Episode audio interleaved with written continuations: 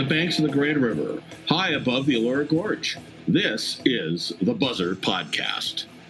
Indie music, new releases, industry insiders, out of the box conversations with guests from the true north, from the west coast to the east coast, to across the pond, and from down under.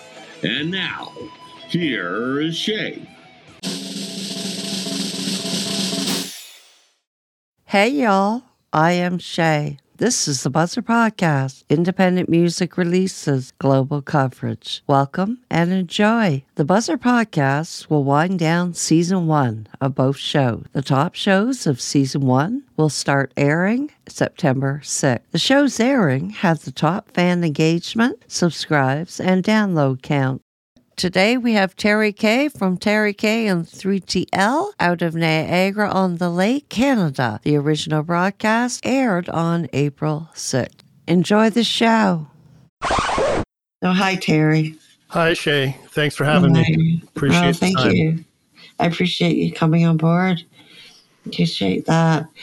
Uh, so, what type of music uh, do you a favor putting out there? Because I've been I've listened to all your music. Uh, most of it's acoustic, if not all. Um, and uh, uh, could you explain your musical style? Ooh, um, good question. If I had a nickel for every time people ask me that, uh, I'd probably have about a dollar right now. What I've been what I've been told is that. Um, I'm a crossover artist. Yeah, I know. That's why I asked the question. with um, with the connotation being country, Christian, kind of southern folk rock blues influence, um, which pretty much means I have no I no idea. Um, it is all acoustic on the first album, and going forward, it will be be less so. But to be honest, it was more of a um, work with what you got, and okay. I really didn't. I, re- I didn't want to get into uh, you know just getting a bunch of people and and doing stuff for the sake of doing it, and it seemed to work. Yeah, you did very well. Uh, so, thank you. What started your interest in music? Did you start quite young? Um, I started in primary school about grade three. Oh, actually. wow. um, yeah, the um, this teacher came came through the classroom and picked a few of us uh, and said, "Come with me," and, and none of us knew what was going on, and we went up to the library they put headphones on us and uh, they asked us if we could tell the difference between bars of music, you know, like counting one, two, three, four. And um, I guess I passed because a couple weeks later I was issued a uh, trumpet and um, assigned music lessons at Wembley Public School in Sudbury, Ontario, with Mr. Email first. And uh, ended up in the Sudbury Public School orchestra. And, oh wow! You know, played trumpet th- throughout. Didn't enjoy it much, and switched switched to guitar kind of because that's what was going yeah, on. Yeah, it's cooler. yeah. Yeah. Well, I didn't know a lot of girls who liked yeah, the trumpet. I've heard that. I heard that. Actually, a good friend, I won't put his name on the podcast, but he uh, played that instrument for the Montreal Orchestra. Yeah, it's mm-hmm. quite, actually quite a difficult instrument. It is very difficult. And had I known that it, uh, later on in life, um, I could have used it for the blues, uh, it, it, would have been great. But back then, I didn't know what the blues was. And the only thing that I heard was, you know, on trumpet was Herb Alpert and uh, Al Hirt. And uh, didn't really, you know, didn't really appeal to me when the Beatles and the Stones and the Animals and all those bands were coming and, out. Where, where, did you hear those influences with your peers? Was it at your home or something you sought out? Um, well, I, I, I, was born and raised, grew up in Sudbury, and um, we were fortunate enough to have two radio stations. Okay. So there was um, a lot of stuff going on on the uh, on the two radio stations and uh, quite diverse actually. Um, so you know, you were listening to. I guess in 1964, you were listening to the Beatles and the Stones, you know, Satisfaction and I Feel Fine, things like that. And uh, along with all the novelty songs wrote at that time as well, and all sorts of um, cultural songs, different languages. So it was, you know, those that was the founding of uh, of it. So that I, I, think it's reflected. It's come down to being reflected in what I do. And when people say, "What's what's your style and what are your influences?" Well, I don't I don't know. Basically everything. Know. Mm-hmm. Did Did you follow jazz like Miles Davis? Or? Um, I I did. I have a, a fairly extensive jazz collection, and uh, at various, you know, pretty much the same as everybody, I guess. Uh, at various times, I would go through a uh, a jazz phase, and at other times, I listened to a, a lot of classical music because of the uh, orchestral background that I had, and uh, um, you know, at other times, uh, driving to and from community college in Ottawa at the night I was listening to Deep Purple and rock. So it's uh, it's hard to define what if there was a singular influence. I think now um, with songwriting, that's narrowed down. I mean, I, I have my favorites who have kind of influenced where I'm at right now, and it's people like Lyle Lovett, Townes Van Zandt, Steve Earle. You know, those those mm-hmm. people that uh, I really respect and admire, especially Lyle Lovett. It's just I've got virtually everything he's ever ever done. He just um, I like the way he sounds. He comes across as a really nice guy. Oh, yeah, actually does.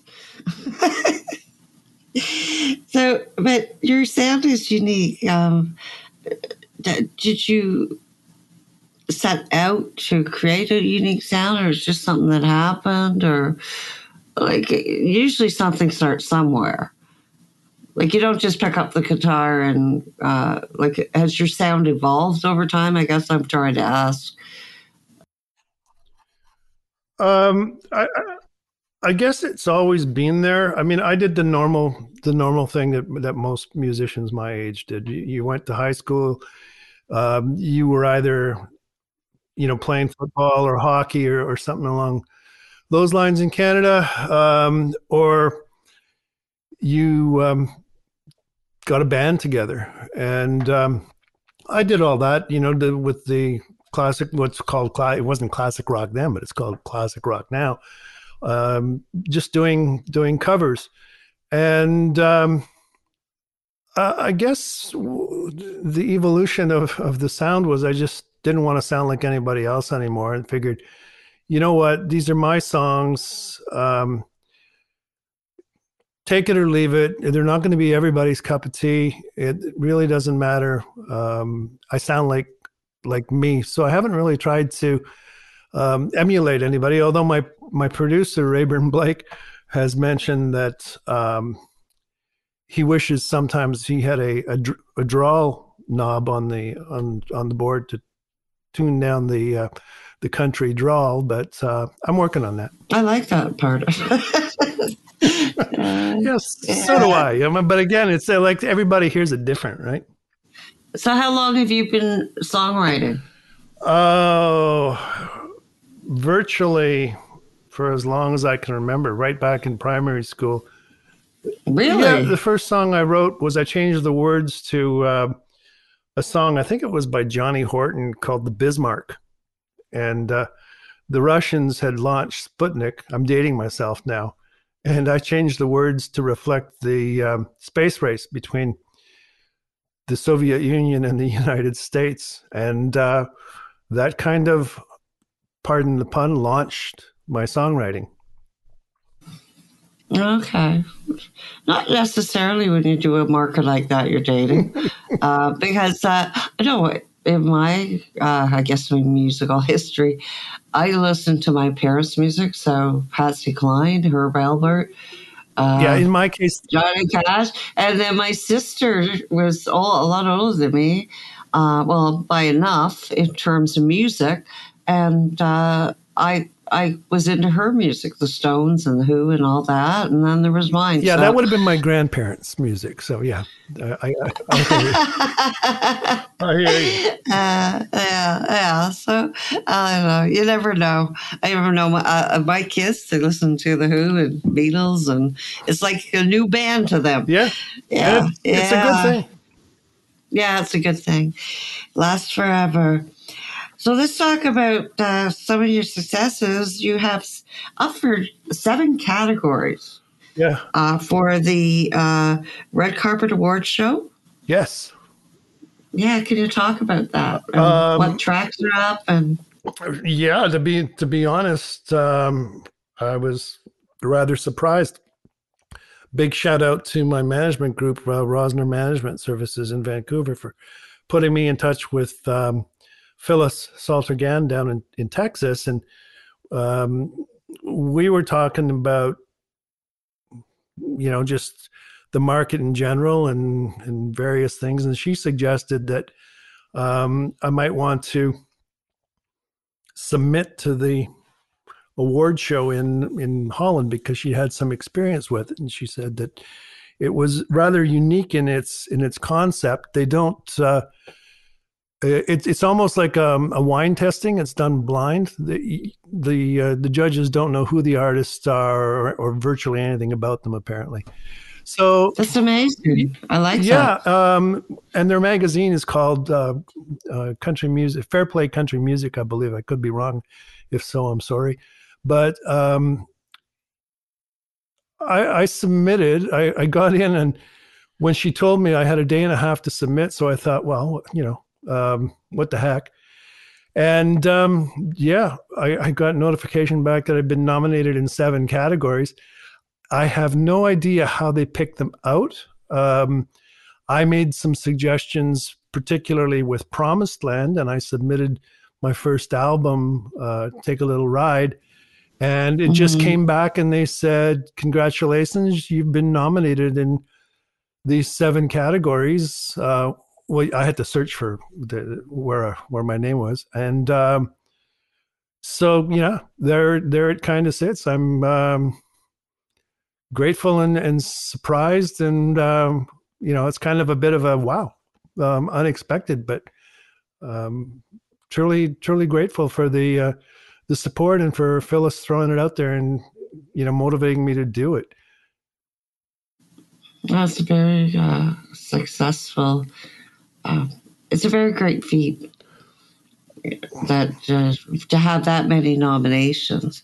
Yeah, it, it, that's what I'm what I was surprised about. I mean, it, this whole thing has been um, kind of surprising in a, in a way. Um, the first album was meant to be a demo album. I had um, a serious health issue and had to, had to be hospitalized and we had all these tracks and uh, we had planned on going back and reworking them you know adding extra vocals and some more parts and and the whole whole thing but um, i'm umming a lot.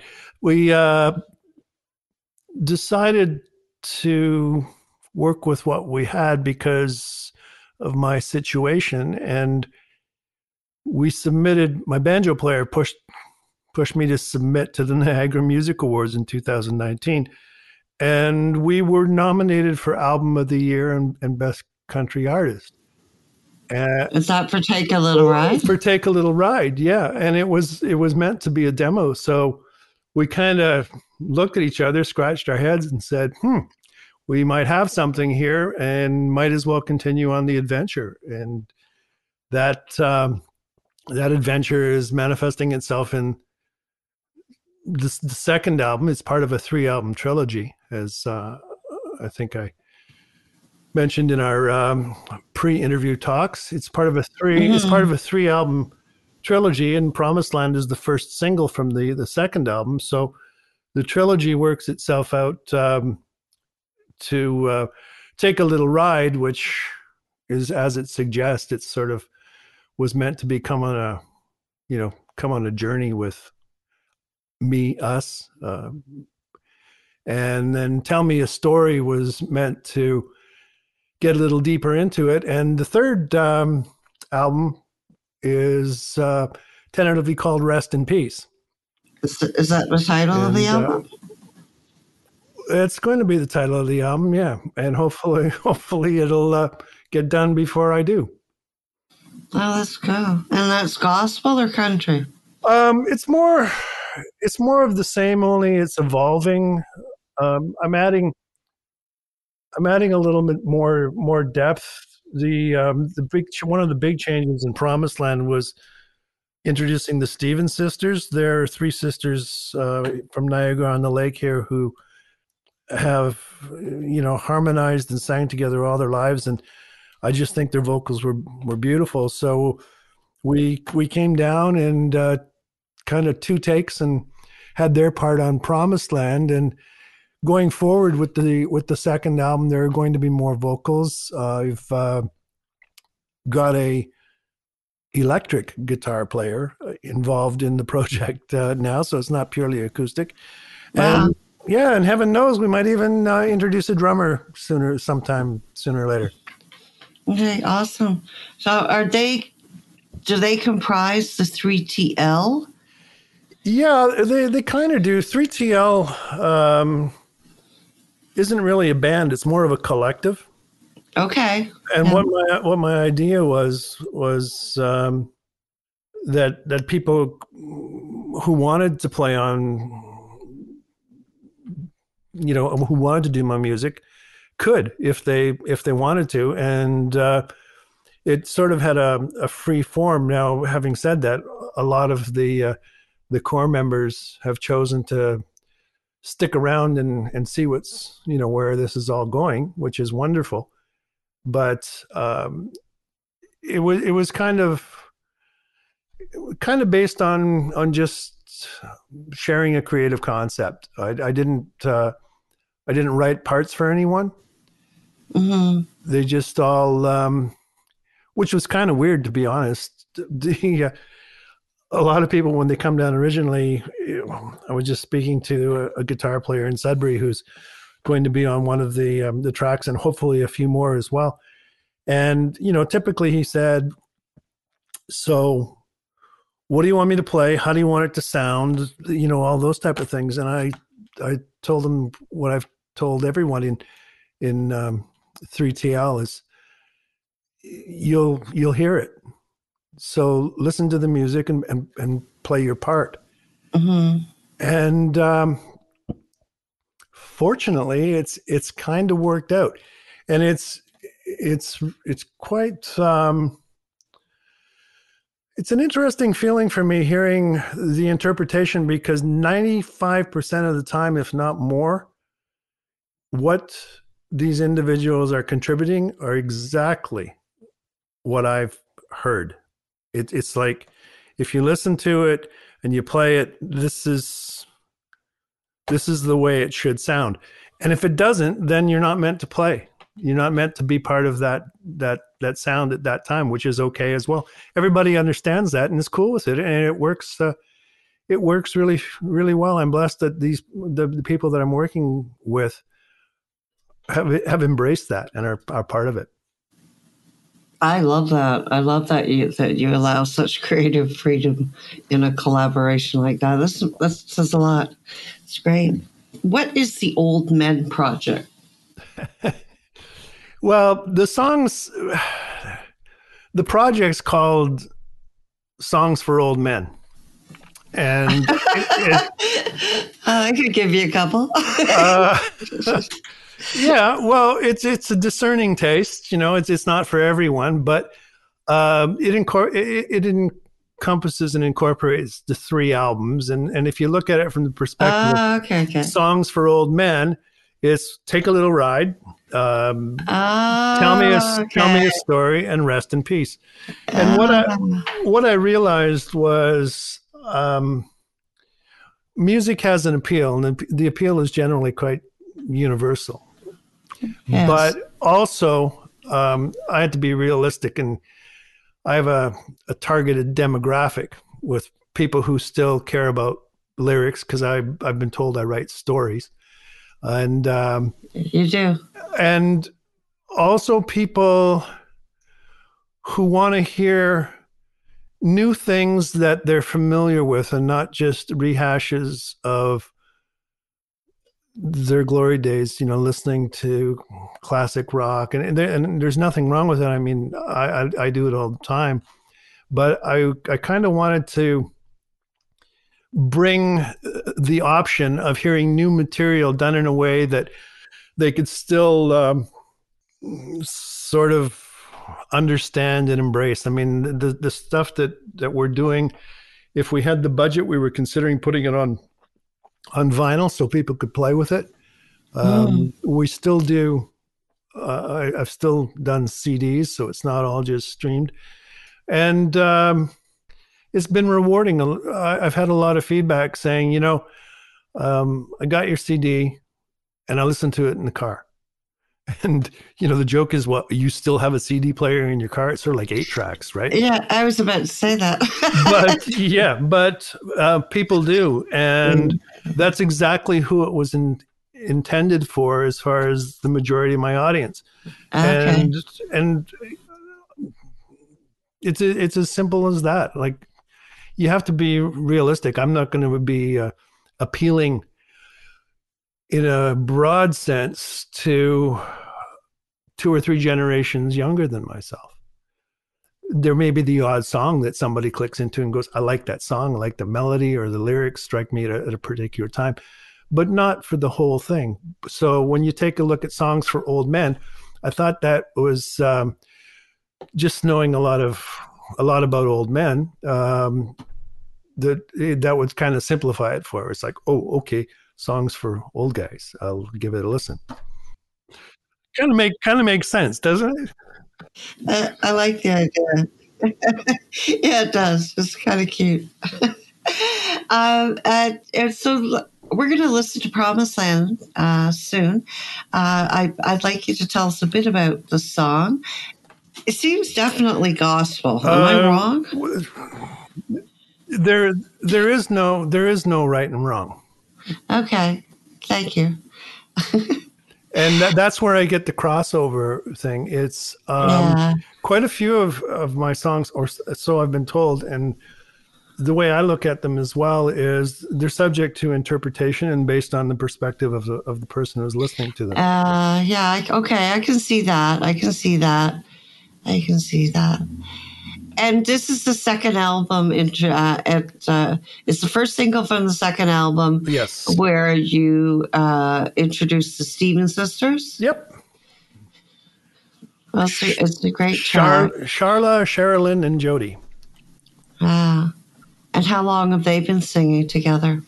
Well, they're they're sisters, so um, yeah, you know they probably if you watch Nashville, Nashville on, on the television at any time, they probably have spent most of their lives uh, singing together. At least that's what they told me. And you can tell. I mean, they were. Um, it was a pleasure to to work with them. We came in, uh, gathered around the mic, two takes, asked how we liked it, and we kind of went, "Sounds pretty good." And I made one very minor suggestion about um, uh, you know taking two words out and we we went with it there, and it turned out well. In my opinion, I, I love the way they sound. Yeah, I love the record. So we're going to listen to Promised Land. It was released February 14th of this year.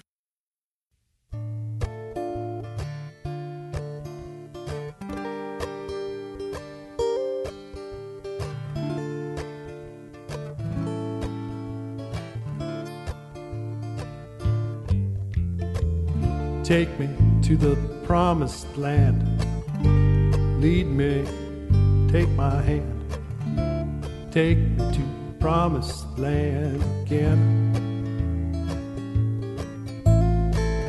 I was once there before. To return, I swore. Take me to the promised land again. Searched for silver, found gold. For the wrath, felt the cold. Heard stories too fantastic to believe.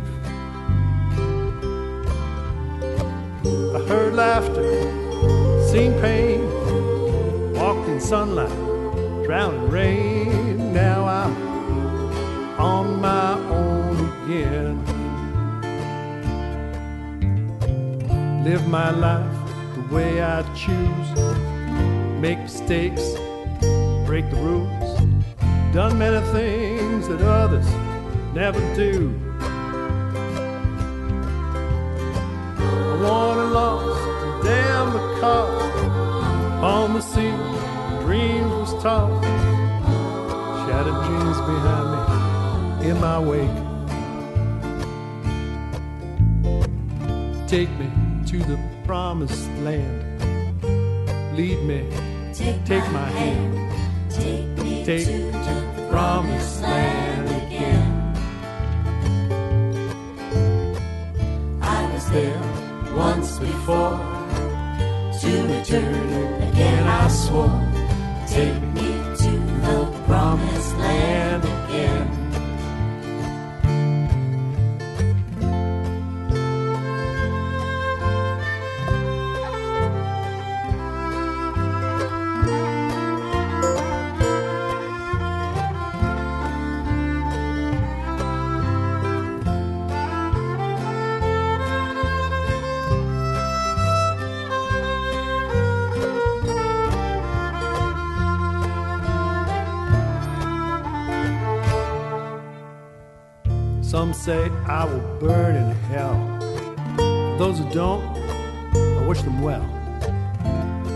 Either way, I don't really care.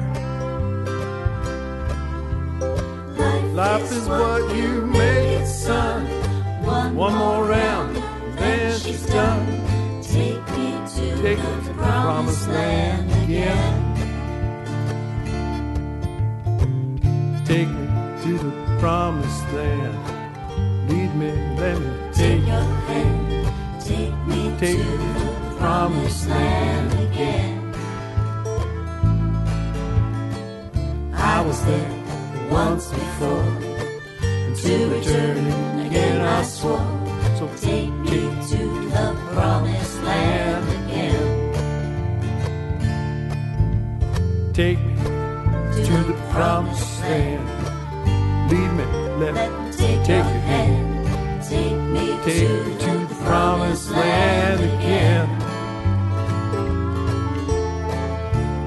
I there once before.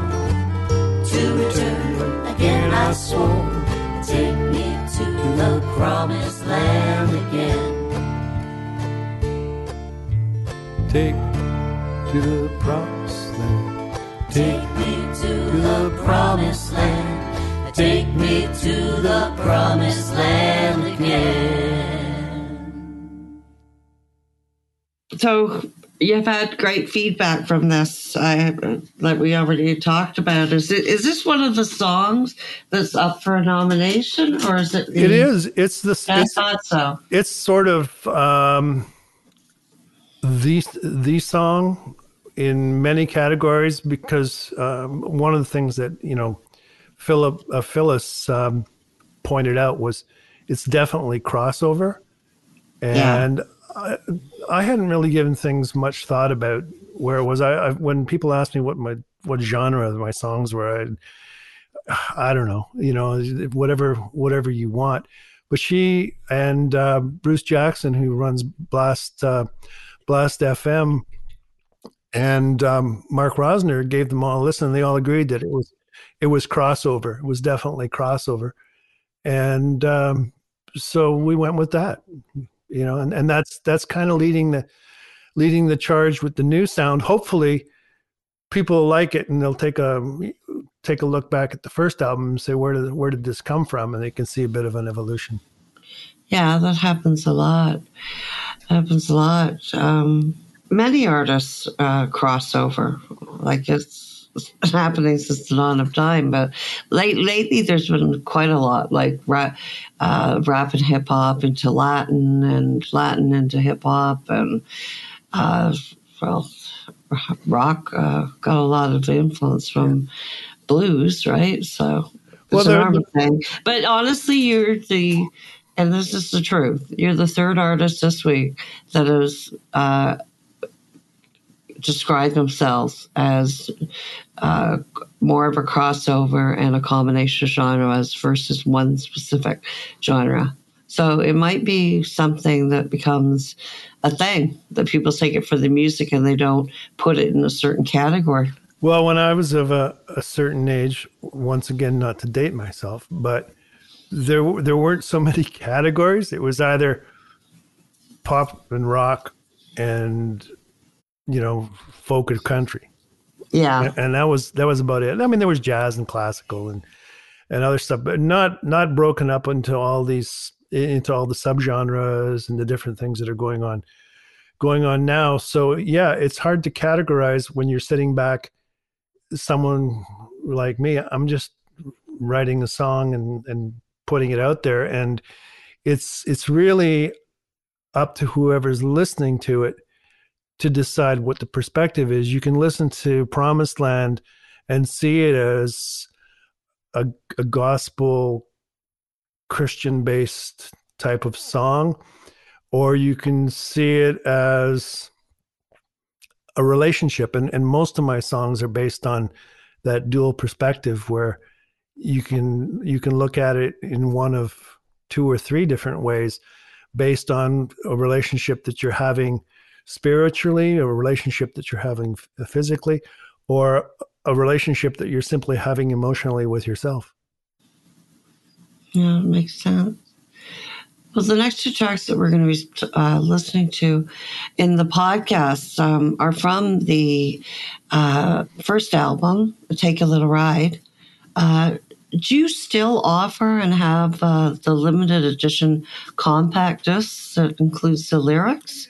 Yep, still do. Um, when I when I did it, I wanted to have um, again old school. I have a uh, what they call a glass mastered CD. Supposed to be better. Well, at least I have to pay more for it. And um, I say that. yeah, then the then the uh, the packaging includes a lyric book, and you know it's it's something that that I used to do every Friday and, and, and Saturday.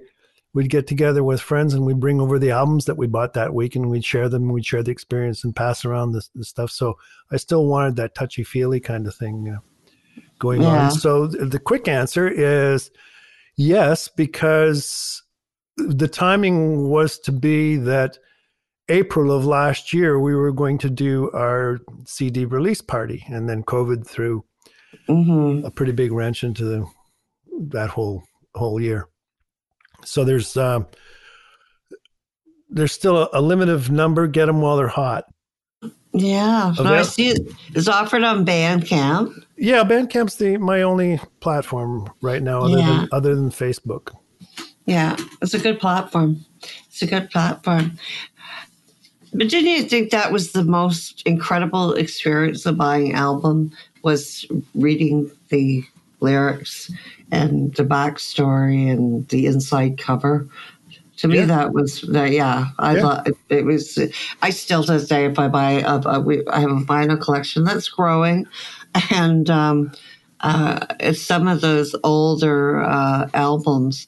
It's insane the amount of detail and work they put into uh, their albums and their, their what artwork, inside cover. Oh yeah, everybody was high and really into it, right? So it's like, um, geez, I can't remember which Zeppelin album it was, but it was the one that came in the brown paper bag, and when you pulled the album out, it was blank, and for the longest time we didn't we didn't know what was going on, and then one day somebody spilled a beer on it, and all this graphic came out of the uh, of the album cover, and went, holy cow! Like there there was just that kind of creativity and that also was part of a collective type environment. People appreciated their photography, they appreciated the artwork, they appreciated the lyrics. Like it was a total experience, which Yeah. um, which I'm hoping that is, is still exists today, probably just in a in a different uh, in a different form. Oh, I think it. Well, I think it does. Or younger Yeah. generations wouldn't be playing the music. Yeah, exactly. Right. And I think you're referring to the Led Zeppelin album "In Through the Outdoor." Yeah. It was released in 1979. Again, Yeah. my grandfather had that had that for me. Put it. Uh, well, I love your first album. I really do. Oh, thank Um, you very much. Like I love it. Um, the, we're going to listen to Hard Rock Town. Can you tell us a bit about that story? Um, not much to tell, really. Um, it- it's um, What it's what- about? What's it? What it's about is where I where I grew up, and what's been interesting about it is Ah, Sudbury. unsolicited. A lot of people have come back to me and said, uh, "Really like that Sudbury song," and at first I kind of went, "Oh." Um, you, I, I, I didn't know that people would get it, but um, I guess people, particularly from the north, and you know, Sault Ste. Marie, Sudbury, anywhere north of, um, I, I was going to say Barrie, but they're not really included. I, anywhere north of Parry Sound certainly gets it, and um, it is just a simple reflection about up there. You didn't have a lot of lot of choices. When I grew up, it was a it was a two two company town. There was International Nickel and Falconbridge, and Mhm. your choice was to do that or not. And um, some people stayed. They didn't necessarily work for those two companies, but they stayed in, in town, you know, and it was driven by those two companies. And a lot of other people left. And uh, Sudbury is sort of like, in a way, a little like Newfoundland and, and Ireland, where there are a lot of people who've left to become successful, but never really forgotten where they came from. Yeah, yeah. It's I. I'm trying to remember back to my high school, uh, my childhood uh, summer uh, vacation. Sudbury's the one with that big nickel, right? It, it is. It is. That's what I thought. I'm going, ah, and you have a magnetic hill? No, Magnetic Hills in New Brunswick. Okay, well, I got power half of it right.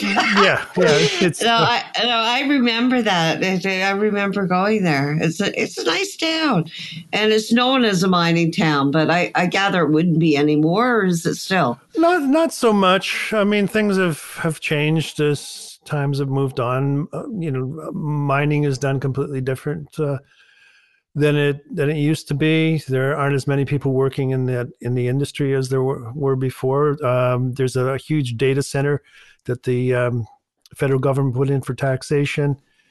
So Oh, yeah. it, it's it's grown in that respect, and with affiliated businesses, you have Laurentian University and Science North, and all sorts of great things that have been happening up there. And uh, even though I don't get back much, it's still uh, fondly remembered. It was a really great place to to grow up, and a real um, down to earth, no BS population. It was. um there was a standing standing joke when I was when I was going up. The town motto was, "If you can't take a joke," so it was either fight or flight, and uh, it, that was pretty much it, and which simplified things in a lot of ways.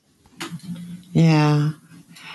Well, you wrote a great tribute to your hometown, and we're going to hear Hard Rock Town.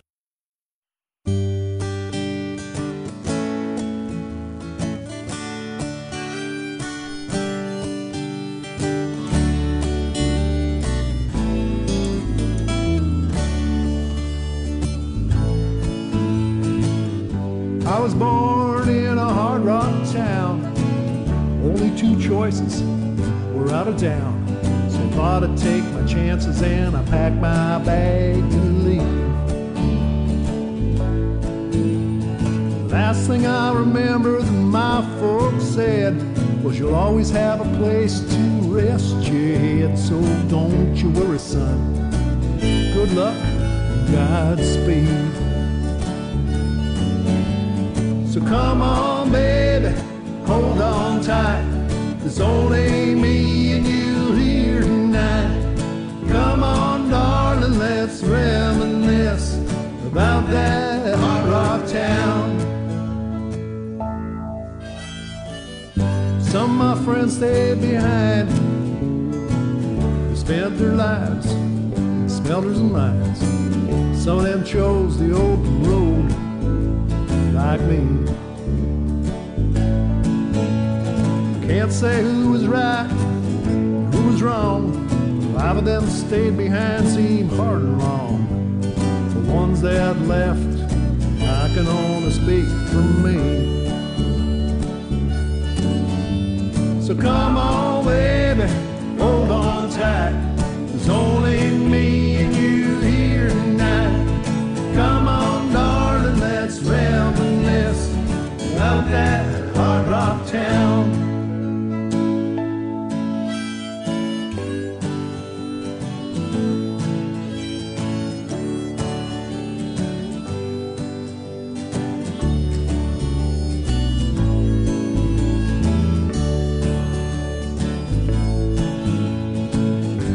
Had my share of ups and downs, mistakes and breaks. A little give here, there, a little take. I can only hope and pray that for all the rest, the choices they made were for the best. Cause life ain't easy, lived in a smelter mind. Come on, baby, hold on tight. There's only me and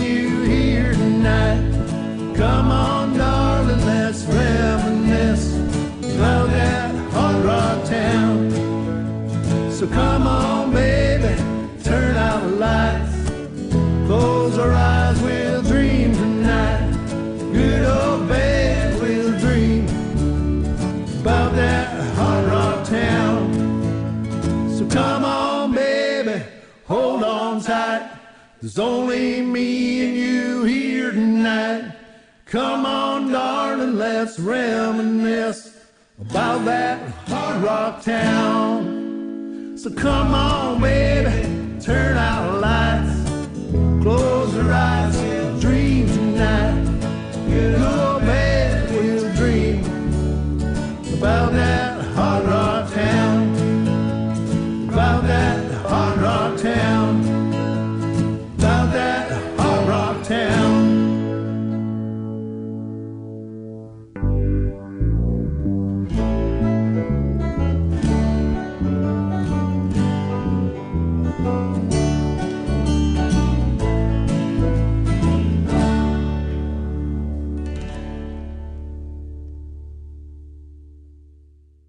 Honestly, uh, Terry, that was the first track I listened to when I Googled your name.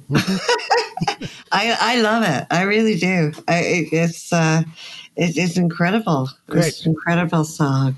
Incredible song. Uh, we're going to hop right to the um, uh, the. We talked about your collaborations. Um, do uh, it seems like with the collective and the Stevens sisters, uh, you collaborate quite a, a lot. Of, uh, I guess daily as a musician. Do you collaborate when you songwrite?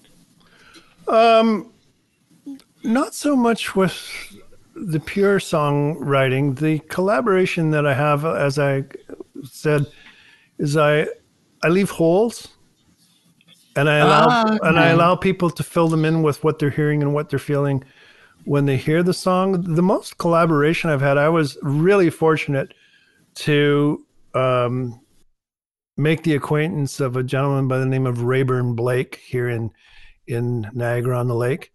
Um, Rayburn is the producer of the first album and the second album. So so far, all the all the songs he's staying engaged, and um, he has a, a history in music and sound engineering and recording and and producing the uh, the whole nine yards. He uh, he played in a in a band that had a, a worldwide number one hit in 1970 called Mashmakhan, Mm-hmm. and um, other other successful Lisa Hartt band, other bands.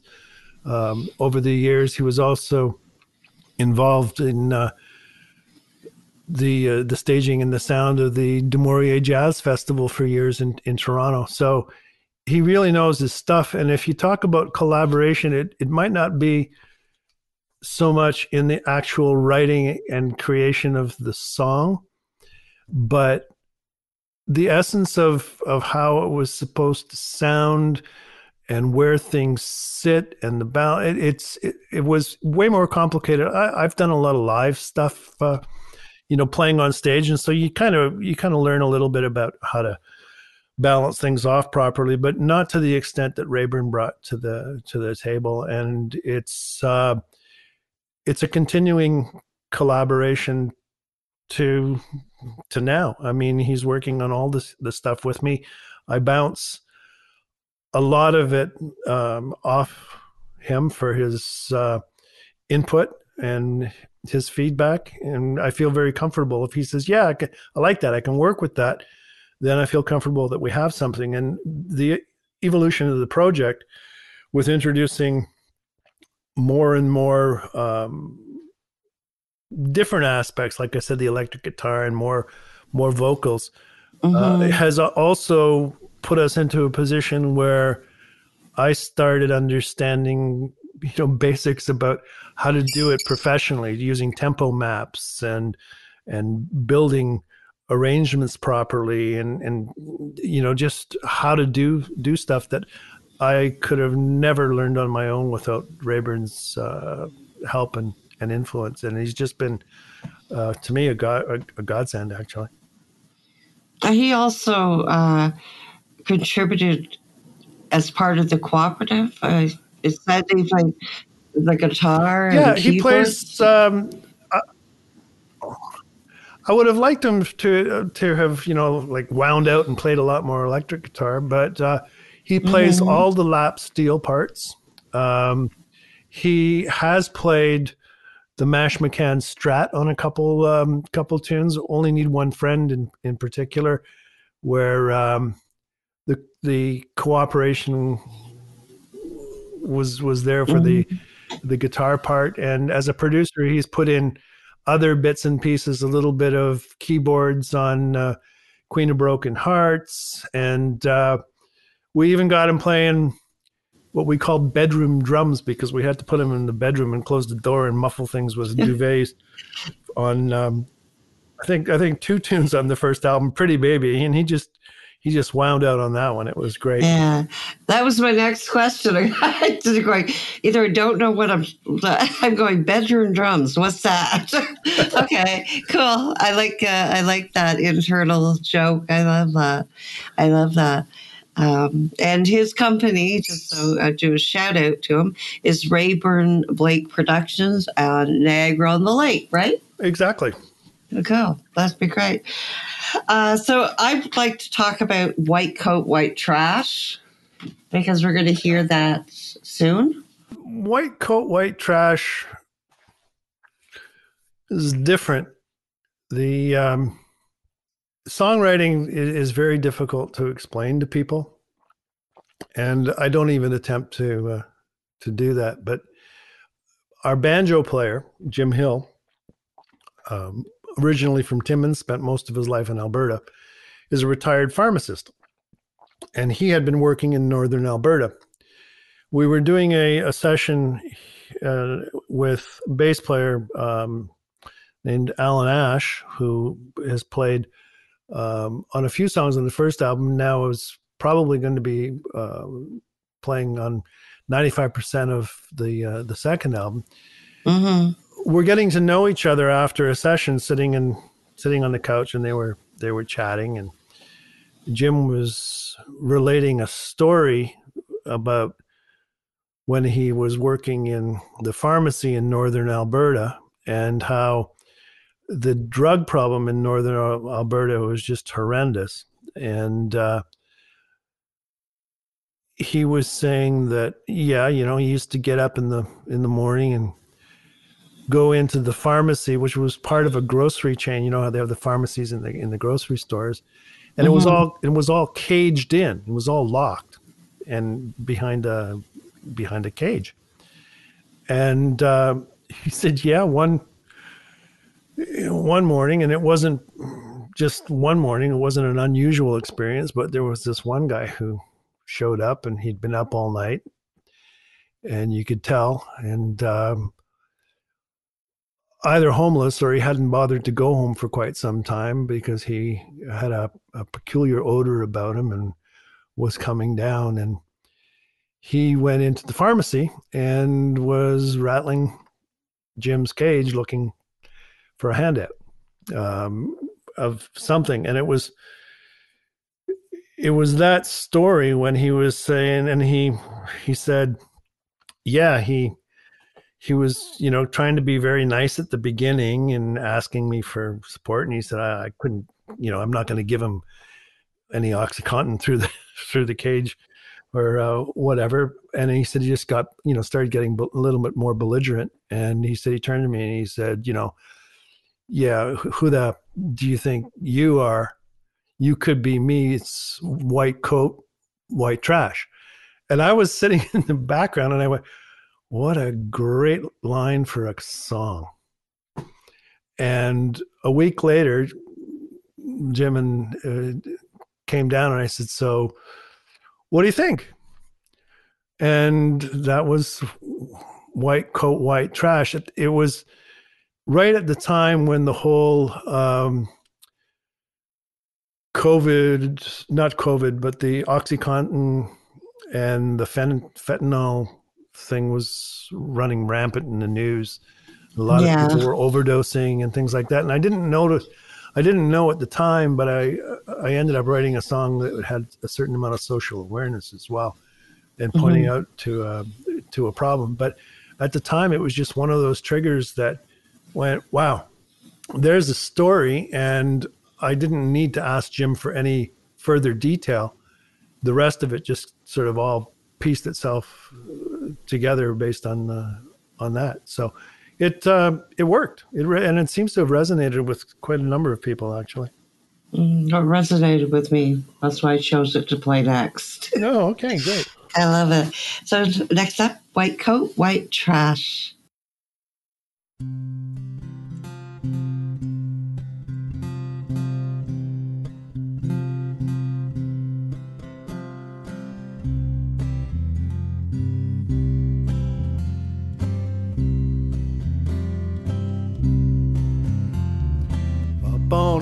Drinking numbs pain.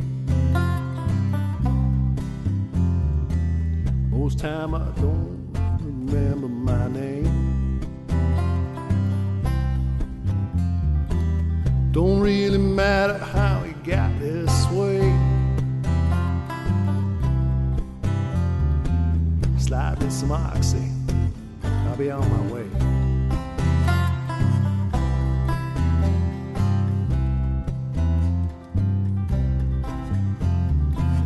What do you mean you won't give me no shit? I ain't asking for much, you son of a bitch. You think you're so much better than me. Well, come on outside, maybe we'll see.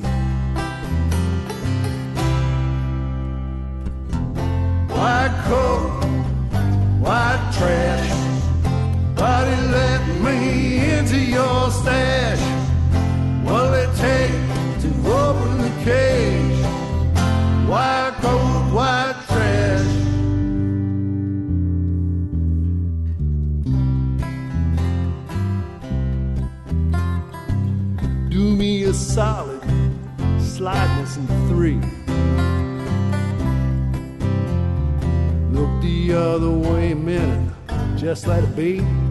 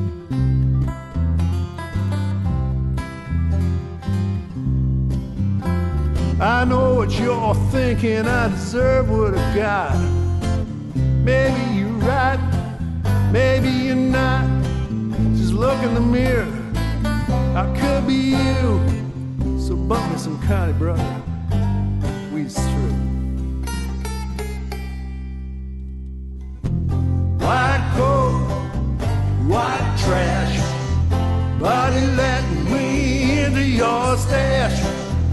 What'll it take to cage?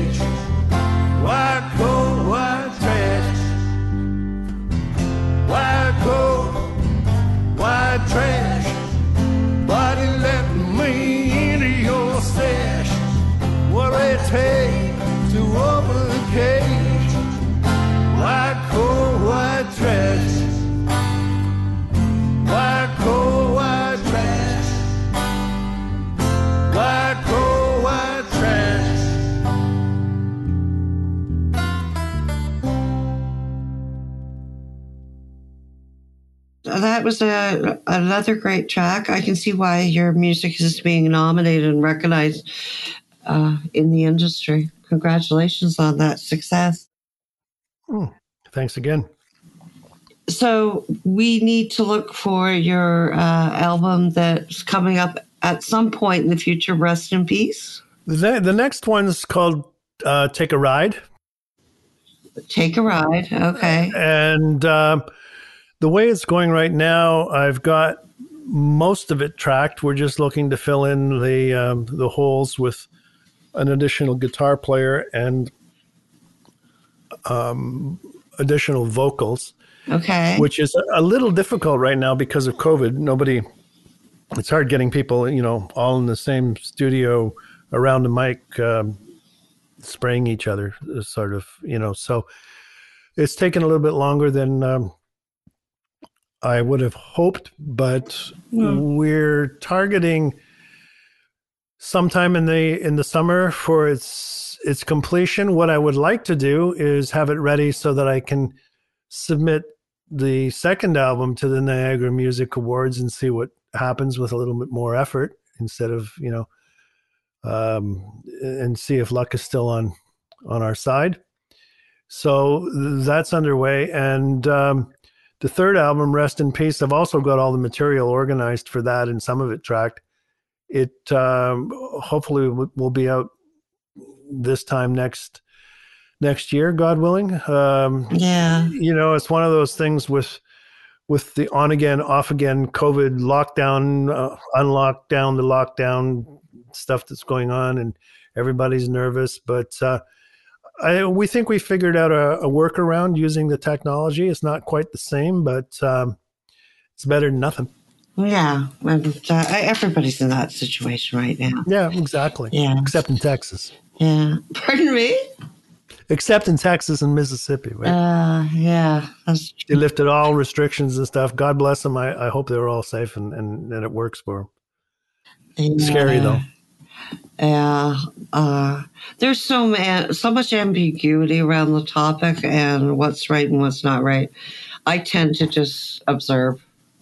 Yep. Yeah, yeah. Uh, God willing, everything will work out Yeah. for everybody. I just hope that there's uh, people that have been affected by it drastically uh, come out of it. So, Terry, if somebody was to follow you, you're most active on Facebook and your music is available on Bandcamp to purchase.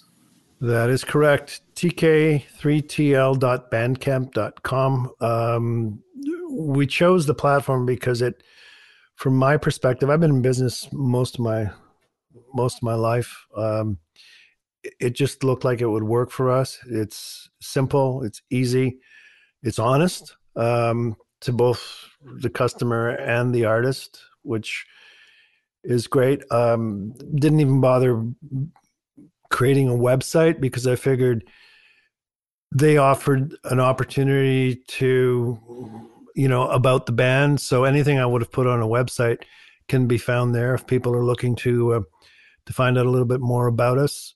It's it's there, and also it's um, it's easy. You can listen to the whole track. I think it, I think they say three plays so that you can you know before you press the the button and say I'd like to order this or download it, and uh, it's just a lot simpler. I'm I'm of a generation where my attention span isn't what it used to be and my attention to detail I you know I can get very frustrated very quickly with the technology so I wanted to be able to say if you go there and you want to hear a song there it is. Press play. If you like it you can buy it. If you if you like a couple of them it's much cheaper to buy a CD for 10 bucks and I'll ship it to you than anything else. And for the social aspect of it and just what's going on right now I, I know that Facebook is you know has some negative connotations in the press, but it work it works really well with uh, with what we're doing Mm-hmm. and the, and the people we're reaching. I, I find it very comfortable, and as long as you don't get drawn into some of those other dark corners of it, it's um, it's brilliant in, in my opinion. Yeah, fair enough. Fair enough. I do agree with you on Bandcamp. It's uh, it is my favorite platform uh, for music and distributing of music, and it's fair to the artists. And they were amazing during, uh, and I think they're still doing it since COVID hit. They've been having uh, Friday specials where a, a good portion, if not all, I think, go back to the artists if they purchase. They don't, yeah, they don't take their cut. Yeah, that's right. those- that's that's, that's what they're doing. Yeah, So I have a. Bandcamp uh, account, but it's to buy music. so Yeah, yeah. Uh, well, thank you so much for coming on board uh, and being a guest. Uh, it was an incredible show.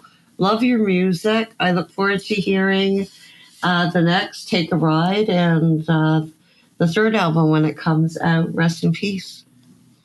Thanks very much, Shay. Appreciate the opportunity, and uh, take care and God bless. Thank you. God bless. Bye.